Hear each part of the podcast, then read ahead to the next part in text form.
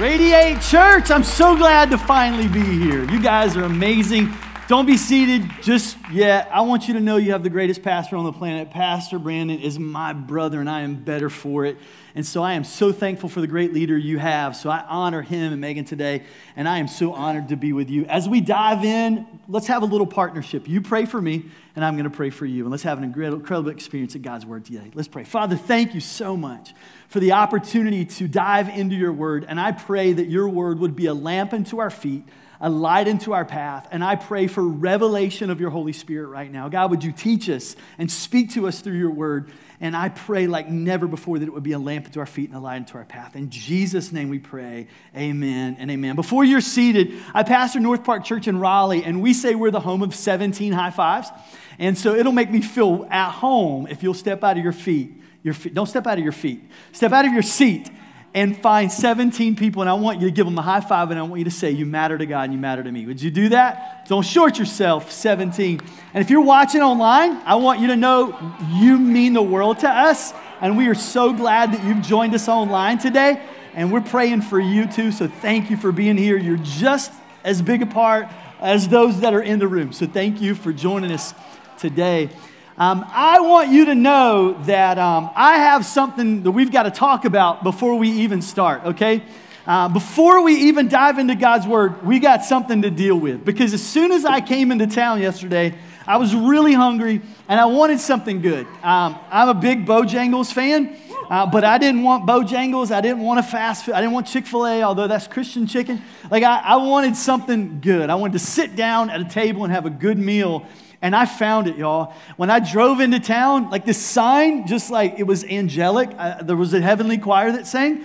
And then I walked in and I sat down at an altar or the bar. And as I sat there, this woman just kept bringing me food. And it was so good. I, have never heard of this place before. Apparently, you have them all over the place here, but you're not sharing it with the rest of the world, and I don't understand why. Lizard's Thicket? Is that a thing? Like, oh my good Lord. Like, this was the best place ever. And so this message is brought to you by Lizard's Thicket. I wish it were. If I had a sponsor, I feel like that's what I'd want it to be, uh, is Lizard's Thicket. But now the rest of the time, you're just going to be thinking, honey, we should go to Lizard's Thicket for lunch. And you should. And you should have uh, the squash casserole because it was my favorite. So a few years ago, my family and I decided uh, to go to the Great Smoky Mountains and we went on a hike. Now, let me say, we are not the most outdoorsy people, and so hiking on a vacation is not something that we would typically do, unless it's hiking through Disney World, which we're huge Disney fans. And so all of our vacations, you know, surround the mouse. Uh, so we ended up in the mountains and we decided we're going to do a hike because that's what you do. And I saw this sign and I thought, okay, there's a waterfall, um, four miles round trip. All right, that's a lot, but maybe it's not too bad. You know, I do the three or four mile thing on a regular basis, but I'm from Raleigh and it's flat, okay? And this was up a hill with rocks and things. And so um, I don't exactly know what we had in mind, but, but there we go. We set out for this journey.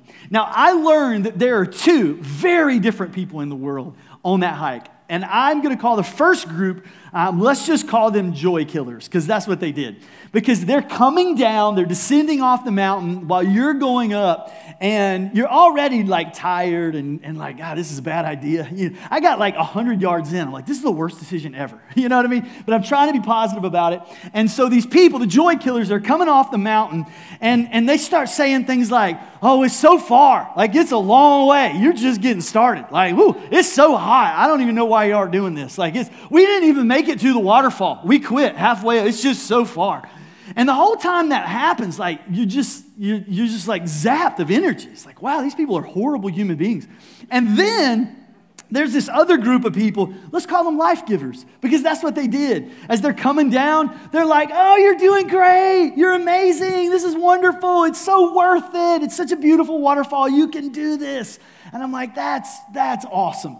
And so we finally make it to the top. We do the thing. We have our little picnic. We do the waterfall thing. We take our pictures, and then we start down. But before we started down, I, I pulled the family together and I'm like, guys, we have a decision to make.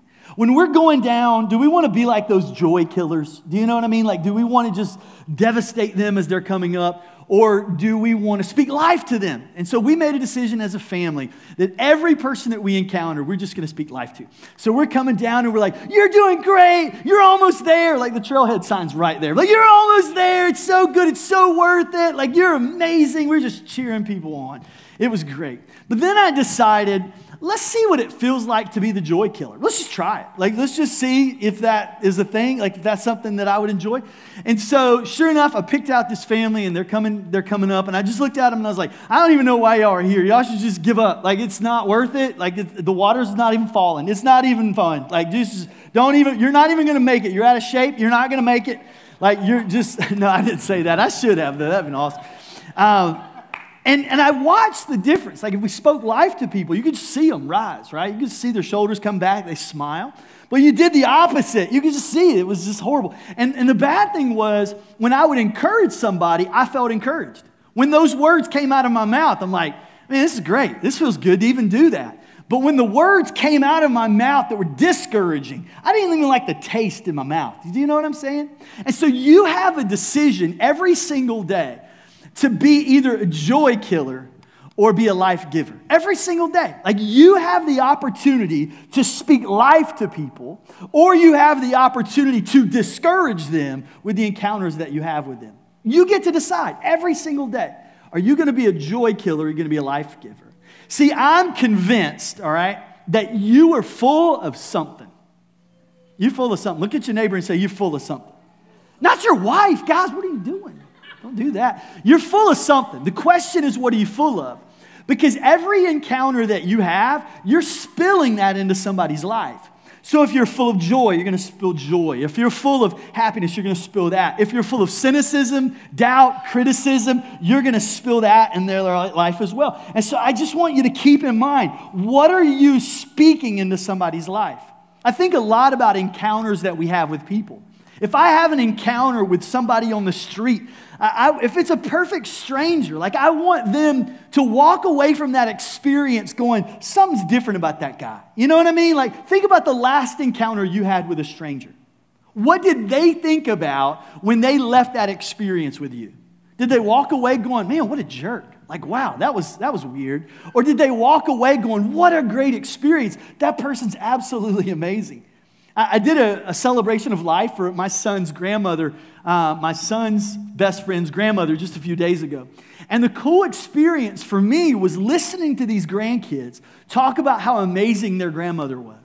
And one of the things they said about her, I loved. Because I love to encourage people and I love to tell people I love them. Like, I will tell strangers I love, I'm a hugger and I will hug perfect strangers. Like, I will hug somebody and I, am like this. I'm like, I don't even know if you're a hugger, but bring it in. Let's just, like, let's just do that. And, and I'm that guy. And I know it's kind of creepy and my family tells me I'm creepy, but I just want people to have a great encounter, right? I, I was on the phone with this lady one day doing business, and I didn't know her, she didn't know me. And as we got off the phone, I was like, hey, I really appreciate your help. I love you. And I froze because like, like that was weird. I shouldn't have, that was not the moment for it. And she goes, I love you too. I was like, all right, this is awkward. Let's just go. like just hang up. It was weird. But I want to be a person that my default position is to love. And so they're talking about their grandmother, and basically what they said was, most people say I love you when you leave an encounter right? You're leaving church today. Hey, it was good to see you. Okay, maybe y'all don't say I love you. Do y'all say I love you in South Carolina? All right, let's do it again. You, hey, it's good to see you. I love you, right? So we say those words. But what they said about their grandmother was she doesn't wait to the end of the encounter, she begins with that. So when she meets somebody, when she talks to them, when she sees somebody that she cares about, the very first thing out of her mouth is, Hey, honey, I love you so much. And I thought, what a great way to begin a conversation. From the very beginning of this conversation, here's what you're going to know. From the very beginning, you're going to know I care about you. You're going to know I love you. You're going to know that you matter to God and you matter to me. A few days ago, my son just graduated from high school, and their senior trip, y'all, was Hawaii. Isn't that crazy? My senior trip was West Virginia. West Virginia. West Virginia is amazing. It's not Hawaii, you know? And so, uh, so I go to Hawaii with them as a chaperone. Uh, the guy called me. He's like, hey, I want you to pray about something. Um, it was a Christian school. He's like, do you, um, you want you to pray about going to Hawaii. I'm like, I'm not praying about that. Because if I pray, God may say no, and I ain't hearing that. You know what I mean? So put my name down. So I go to Hawaii, and it's a pretty big city in Honolulu, and they've got a lot of homeless people and a lot, a lot of things happening. And so we had given the students a radius, and I, my job was to stay at this like one little intersection just to make sure the students were okay. You know, I'm just kind of being the security guy. And it wasn't dawning on me what this must have looked like at 11:30 at night for a 46-year-old man to be standing alone on a street corner just kind of pacing. Man, I did not even see that, you know what I mean? And but they did, they saw it, they saw it. And so this guy walks up to me and he's like, hey dude, you looking weed? You, you want some weed? Well, I've never been propositioned for drugs in my life. And I didn't know what to say. And so I literally looked at the guy and I went, I don't, but I appreciate it, man. Thank you so much. I really appreciate it. Thank you. Like I just kept, the, the only thing I didn't say was I love you. And, and so even that guy who tried to sell me drugs walked away going, what a nice guy. I think I should keep doing this. Like this just, I meet great people when I do this. It was so weird, right? But I want people to know that I love them. The matter, the, the whole thing today is I don't want to count my days. I want my days to count. I want the world to be different because I'm here. My brother in law is a big time Southern gospel music legend. That's a true story. He's a songwriter. And he wrote this number one song on the bluegrass charts. And the hook line of the chorus says this All I can say is, I can't add more days to my life, so I'll add more life to my days. That's good. I can't add more days to my life, but I will add more life to my days. I want to be a difference maker. I want the world to be different because I'm here. Jesus said in John 14 and 12, He said it this way He's like, even greater things will you do when you walk this earth. And I'm going to be honest, that verse blows my mind. Even greater things will I do than Jesus. Mm, I don't really think so. Like, I don't walk on water. I have never risen anybody from the dead. You know, like that's, I, I don't see how that's even possible. But he's talking to his disciples. And I think here's what he's saying. I think what he's saying is, is I'm with you, okay? I'm here, I'm walking this earth with these disciples. But as he is sitting at the right hand of the throne of God today, interceding on your behalf through the power of the Holy Spirit, check this out. He's now on the inside of you. When you said yes to Jesus, you have the indwelling of the Holy Spirit on the inside of you, which means you have everything you need inside of you to be a difference maker in the world today. I want to be a difference maker. We use words like, Lord, send a revival. Lord, we want to experience a move of God. Like that's some of the prayers that we pray as a church. Like, I want to see God move. I want to see a move of God in my generation. I want to see a move of God in my city. I want to see revival. And I'm going to be honest with you, I've stopped praying for those things. Because I don't want to pray that God sends revival. I want to live in revival. I want to live in this revival, right? To be revived, to be alive, to speak life into people, to speak God's word into people. I don't want just to see a move of God. Hear me? I want to be a move of God. I want God to use me to touch people. I want God to use you to touch people. Let's make a declaration today. We want to be difference makers. But here's the question if we are difference makers, what does that require of us?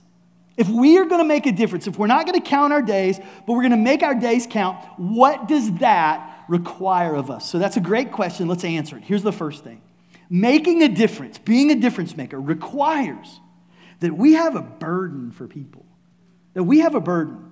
In Matthew chapter 9, verse 36, and, and this was the verse that really spoke to me when we stepped out to plant North Park Church in Raleigh 15 years ago because I, I want to live this out. I, I want our church to live this out. This is what it says when Jesus saw the crowds. So Jesus steps back and he looks at his city, he looks at his town, he looks at the crowd of people. What does he see? The Bible says that he had compassion on them. The Bible says that he wept over them. Why? Because he loved them. He came to give his life for them. And, and there's a song, I don't even know what the name of the song is, but it just kind of has been on loop in my mind this morning, this one lyric of the song. And it just says this Break my heart for what breaks yours. Like, I want my heart to break for what breaks the heart of the Father. When Jesus looks at the city and sees people and has compassion on them, then I want to have compassion for people. I mean, they, they gathered around Jesus and they asked him a very important question. They said, out of all these laws, all these rules, all these commandments, Like, what's most important? There's a lot of stuff here, so what's most important? I would even say, as you have your Bible in front of you right now, like, there's so much there to absorb and to learn and understand and then try to teach other people and then try to live that out. Like, that's a lot. It's a very daunting thing when you think about it. And so Jesus said, okay, out of all this stuff, here's what's most important.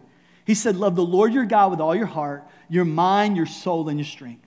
In other words, love God above all else. But then he didn't stop.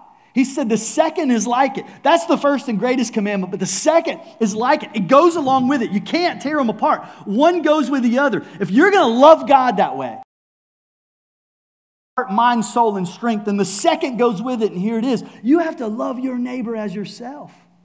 You got to love people. He, he literally, he literally summarized the entire gospel in four words. Love God, love people. And I believe if we can do that, everything else really begins to fall into place. But the problem for us is we don't look at other people and have compassion. We don't look at other people and have a burden. We often look at other people very judgmental. And, and we say things like this well, those people are what's wrong with the world today. If it weren't for those people, we wouldn't be in the shape that we were in. If it weren't for those people, um, we wouldn't have all these issues that we have in our society today. And what we're saying is, is anybody that doesn't see the world the way we do, we put them in the category of those people. And the moment we begin to identify them as those people, it's a bit of an issue.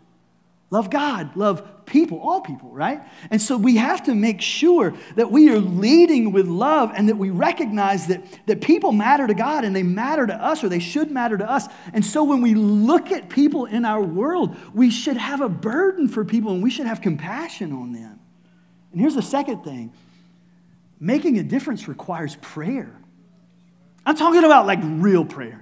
I'm not talking about now I lay me down to sleep, I pray the Lord my soul. When's the last time you fell on your face and you cried out to God? The Bible says the effectual, fervent prayer of the righteous availeth much. I learned it in the King James. That's the only version I know it. It sounds really good when I say it that way. The effectual, fervent prayer of the righteous availeth much. And if I shake my head and growl, it sounds really good, doesn't it? The effectual, fervent prayer of the righteous availeth much. That's how they preached when I was growing up. I always tried to do that. I could never do it. It matters a lot. Here's what James 5 and 16 says, the message paraphrase. I love this verse. It says, The prayer of a person living right with God, I love this, is a powerful force to be reckoned with. A person living right with God, that person's prayer is something powerful to be reckoned with. I love the book that Mark Batterson wrote, The Circle Maker. And there's a line in this book that, that we as a church made a core value. It's just a powerful statement. We say it every single time we come together. And here it is Bold prayer honors God, and God honors bold prayer. The bold prayers that you lift up in your life, those prayers honor God, and God honors those bold prayers. So let's be people of prayer. When you walk into my home, there's this verse of scripture that's just become a cornerstone for our family. And I guarantee you, the majority of people in our church, if, if they were forced to, could probably quote at least most of this verse because we say it all the time. There's very few sermons I preach that this verse doesn't come out because I think it's so important for us to live out. And this is what it says Philippians 4 6 and 7. It says, Don't worry about anything. So let's just pause. What are you worried about today? Like what's dominating the landscape of your mind. Don't worry about anything. Instead, Scripture gives us something else we can do with that time, effort, and energy. Instead of worrying about everything, here's what we're going to do instead pray about everything. Tell God what you need. Thank Him for what He's already done. And then I love this part, and then He will guard your heart and your mind as you walk in Christ Jesus. Difference makers pray, and prayer makes a difference.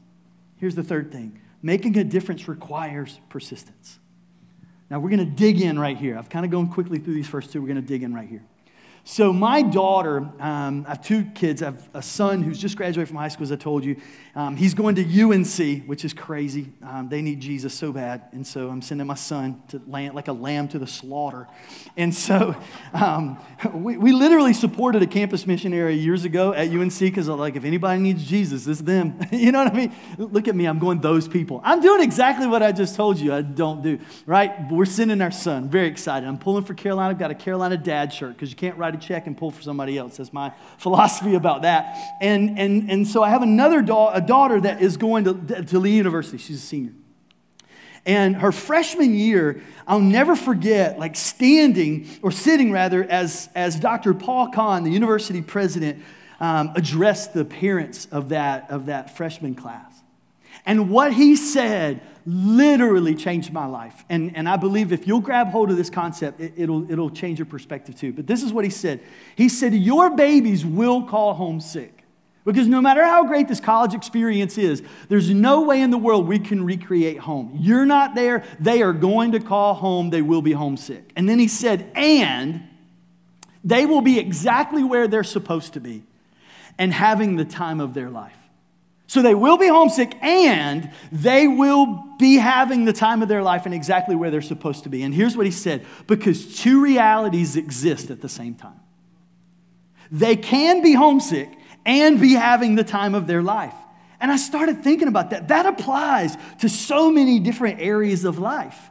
Two realities exist. And I love that word and because it acknowledges that these two realities exist.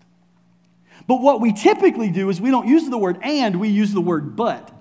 And anything that we say after the word but kind of negates what we said in the first place. Let me give you an example. I love you, but you want to hear a spouse say that? You want to hear a parent say that? I love you so much, but, and all of a sudden when you hear that, defenses come up, right? Because buts are paralyzing. I said that in front of a group of middle school students a couple of weeks ago. I lost them for like seven minutes. so thank you for being a little more mature than a seventh grader, right? But those buts can be paralyzing. But I like the word and better, right? Because now we can acknowledge that two realities exist and we can do something about it. So if your boss or your supervisor says, You're doing a fantastic job, but you feel like you're about to get fired. But if that same person looks at you and says, You're doing a fantastic job, and there's a couple of things that we need to work on, you'd be even better. Right? You know what? I love you. We have a great marriage, and there's some things that we really need to work on. We're not on the same page about everything. And if we would get on the same page, it would be even that much better. See how disarming that is? We acknowledge that there's something that can be better and that we love you and that we're with you on this journey. Two realities exist at the same time. Now, how does that relate spiritually? So, I grew up believing and taught that faith is the absence of fear.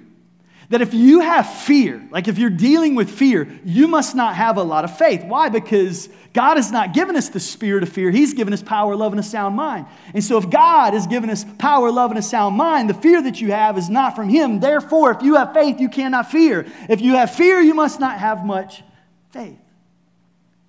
But here's what I begin to learn just because God has not given us the spirit of fear, He's given us power, love, and a sound mind, that doesn't mean that we're never going to have to face it. Just because I have an incredible amount of faith and believe that God can do anything doesn't mean that I'm not going to face the fight of my life and challenges that are scary and terrifying, if I'm honest. So here's what I know faith is not the absence of fear, faith is the ability to trust God in the middle of it. Faith is the ability to trust God in the face of your fear. Because the reality is, some of you are in the fight of your life. Some of you are struggling. You're dealing with challenges in your relationships. I, am going to tell you, in the last two years since COVID started, I have done more marriage counseling than I have in all the years of ministry combined. Something about this season of life has taken a ma- just like a magnifying glass, and anything great in a relationship was just that much greater. But anything that was wrong in a relationship got that much worse. And I've seen family after family after family just begin to spiral. And I am so tired of watching the enemy just battle our families. I'm so tired of that fight. Some of you are in the fight of your life. Some of you have faced more challenges in this season of your life than you've ever experienced before. And you're terrified. And you love God and you trust Him and you want Him to be the biggest part of your life. But you're struggling with both of those realities. Why? Because two realities exist at the same time. In 2012, my amazing wife, Marianne, was diagnosed with breast cancer. October of 2012. And in the next 12 months of her life, she had a double mastectomy, reconstruction, 32 radiation treatments, 16 chemo treatments, um, a total hysterectomy, and a root canal in 12 months. She says the root canal was the worst part of all of it. She hated to go to the dentist. But we were in the fight of our life. October of 2013 rolled around after all of those treatments and all of those surgeries and all of those experiences. And that same doctor who said she had cancer looked at her and said, It's gone. We got it all. I think we're good. You don't even have to come back. No follow ups. You're good. And so for the next five years, we just lived life. Like we just walked through it. Our kids, man, we parented our kids, we pastored a church, we tried to love on a community. My wife started a career, and we were just having just the greatest time ever. Like just loving life, loving life, having such a great time in our family. And then she started having headaches. Started going to doctors and they treated her for vertigo and that wasn't doing it and nothing would, nothing would give her relief. And finally, I was like, we can't do this anymore. Let's just go to the emergency room. We need to figure this out. And we get there and they do, um, I guess, an MRI or something like that. I'll never forget the moment that this guy walks in and says, I want to tell you this. She have a brain tumor. So they rush her to uh, a different hospital where they can do this emergency brain surgery, and that's even weird to say. And uh, what we found out was my wife's breast cancer had come back in the form of a brain tumor, and it was super angry. And it brought friends. Like there was a mass in her chest, there was cancer all over her body. And so for the next two years, we fought with everything we had within us. And we trusted God for healing. And we stood on scripture, and there were literally people around the world praying for my wife. And I believed with all of my heart that God was going to display his healing power in a such a way that it would bring revival in the world. Like I just like believed there were so many people praying and there were so many people who were watching. There were so many people that were on her team that were loving on her and praying for her and believing God for healing. And I'm like, Lord, if there's ever an opportunity for you to shine, it's now. Like so many lost people, like just this would be a great testimony of healing power. And I believed that he would do it. And in December of this past year, December 7th, 2020, uh, my wife went home to be with Jesus. And we have all been decimated. Seven months. It's still so strange to even stand here and tell you that my wife went home to be with Jesus. And I'm like, God, what are you doing? I felt like the God that I have served and walked with the majority of my life has turned his back on me. I know what it's like to walk through something hard. Before that encounter, like when she was starting to really get into this fight and it started to not look so good, Pastor Brandon and I have a mutual spiritual father. His name is Jim Wall. And Pastor Jim is an incredible spiritual father to so many people. And, and so I went to Pastor Jim and I said, Man, I don't get this. Like, help me. Like, help me, help me figure this out. What do you do when you have a crisis of faith? What do you do? I'm a pastor. How do you be a pastor and have a crisis of faith? And this is what he said. This was way before she passed away. He, he said, here's, here's what you got to do you got to believe that he can, you pray that he will, and then, Anthony, you're going to have to choose to trust him whether he chooses to or not. That's how you handle a crisis of faith. So, when you're in a crisis, when you're in the fight of your life, like some of you are in right now, you believe that he can, you pray that he will, but then you have to choose to trust him whether he chooses to or not. And it's easy to say that. But the moment that she breathed her last breath and went home to be with Jesus, I had to start living that out. And this principle, two realities exist at the same time, became so real to me.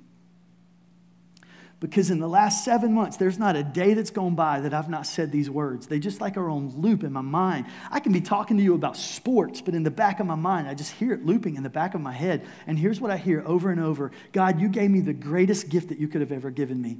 And then you ripped her out of my life. You have decimated me. And I love you. I trust you and I surrender to you. You gave me the greatest gift that you could ever give me. And you ripped her out of my life. I'm decimated. And I love you. I trust you and I surrender to you. Over and over and over, I just keep saying those words. Why? Because I'm not going to ignore the fact that I'm struggling with the reality that my wife went home to be with Jesus. And at the same time, I love him, I surrender to him, and I trust him because He is a God who can always be trusted.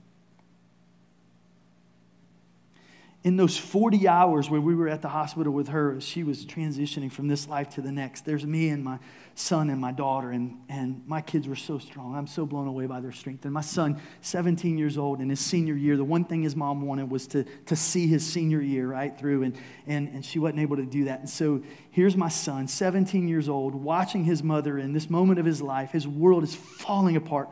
And I look at my son who's just weeping and he starts calling my name Dad, Dad, Dad. And I look over at my son. I'll never forget the look on his face.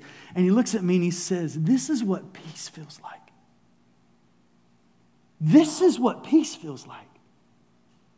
Don't worry about anything. You pray about everything. You tell God what you need. You thank Him for what He's done. What did that verse say? It's in our home. We say it all the time. And the peace of God will guard your mind and your heart as you walk in Christ Jesus. And so, yeah, you may be in the fight of your life, and you can love Him, you can surrender to Him, and you can trust Him because He's a God who can always be trusted. And here's the fourth thing making a difference requires action, it requires that we do something. It requires that we do something. See, God has done so much in your life. God has given you so much. He has poured so much in your life. The moment that you said yes to Jesus, the power of the Holy Spirit now indwells on the inside of you. And you have His Spirit on the inside of you. The question is, what are you going to do with that now? You've got this peace, you've got this joy, you've got this love. Are you just going to keep that for yourself or are you going to share it with the world? The Bible says in Acts chapter 1 and 8 that when the Holy Spirit comes upon you, you'll be my witnesses in Jerusalem, Judea, to the ends of the earth. What he's, what he's saying is, is when you say yes to Jesus, you become a difference maker. A few years ago, my kids were smaller. We used to play this game during the summer and uh, I would get in the deep pool and, and, and I would just start going, help, help, help. And all of a sudden, like my kids would move into action. And my daughter was the best at it. She would just do this perfect, beautiful dive. She's tall, she's got these long strokes, and she just swims over to me. She knows exactly where to put her arms. She lifts Dad up out of the water. She swims me over to the side. She props me up on the side of the pool. She looks at me and says, Are you okay? Are you breathing? How can I help? You know, she like gets it right. I mean, she's great at it. And I'm like, if I'm ever in trouble, you're going to save me. This is going to be awesome. And then there's my son. I jump back in the water, help, help, help. And he just jumps, cannonball. You know what I mean? He's like splashes me and, and then he doggy paddles over to where I am and, and, and then he tries to get his arms around me, but this is when he was much younger. I was like eight times his size. And, and so instead of like getting his arms in the right place, he kind of crawls up on my back and uses me as a life raft. And now he's paddling to the side. And now I, my head is underwater and now I really am drowning. You know what I mean? Now I am in trouble. And I finally get to the side and I'm like, dude, if anybody is ever drowning and they start yelling help, please ignore them because you're going to finish the job off, right? And I walked away from that experience and I'm like, man, that's, that's so powerful as followers of Jesus because we are surrounded by people every day who are in trouble. I got a text from somebody yesterday that just said, I'm drowning and I don't know what to do. I don't know how to deal with this. I'm drowning. I don't know what to do. I need help. And here's, here's, here's what I see in, in my mind. We as Christians, like, we often want to kind of get on the side here and kind of reach down and help people who are drowning. That's kind of what we want to do. And we want to do so without getting wet. I'm not sure I can save someone who's drowning without getting wet. What am I going to do? Just throw a life raft and tell them I'm going to be praying for them and just kind of walk away? You would actually look at me and say, How insensitive. You sure don't have much compassion or a burden for people. This guy's drowning. You throw him a life raft and you walk away and hope he's okay. Yet that's exactly what we do to people every single day. We just make it sound super spiritual. We look at people and we go, Hey, I know you're in the fight of your life. Here's what I'm going to do I'm going to pray for you. That's powerful. It is. I mean, I already shared James 5:16 with you. What did it say? The prayer of a person living right with God is something powerful to be reckoned with. But I'm sorry, if I'm drowning, I don't want you to just pray for me. How about extend a hand? How about get down in the water and help me out of this thing? And sometimes we got to get dirty. We got to get wet to be able to do that. I'm going to close with this verse of scripture. I love it. It's one of my favorite passages. Romans 15, 1 through 6. I'm going to read message paraphrase. It says, Those of us who are strong and able in the faith need to lend step in and lend a hand to those who falter. And not just do what is convenient for us. I love this next per- verse. Strength is for service, it's not for status. Each of us needs to look after the good of the people around us, asking ourselves, How can I help? It's exactly what Jesus did. He didn't make it easy for himself by avoiding people's trouble, but look at the words. He waded right in, and then he helped people out. Jesus said, I'm a difference maker. And so as you look at the people in your life who are struggling, don't just stand on the side, but let's wade in and let's help people out. All of these amazing things that God has gifted you with. Why don't you share it with the world? Because here's what we do everything that He's put in our life, we just cap it. And we just kind of hold it to ourselves like it's our best kept secret.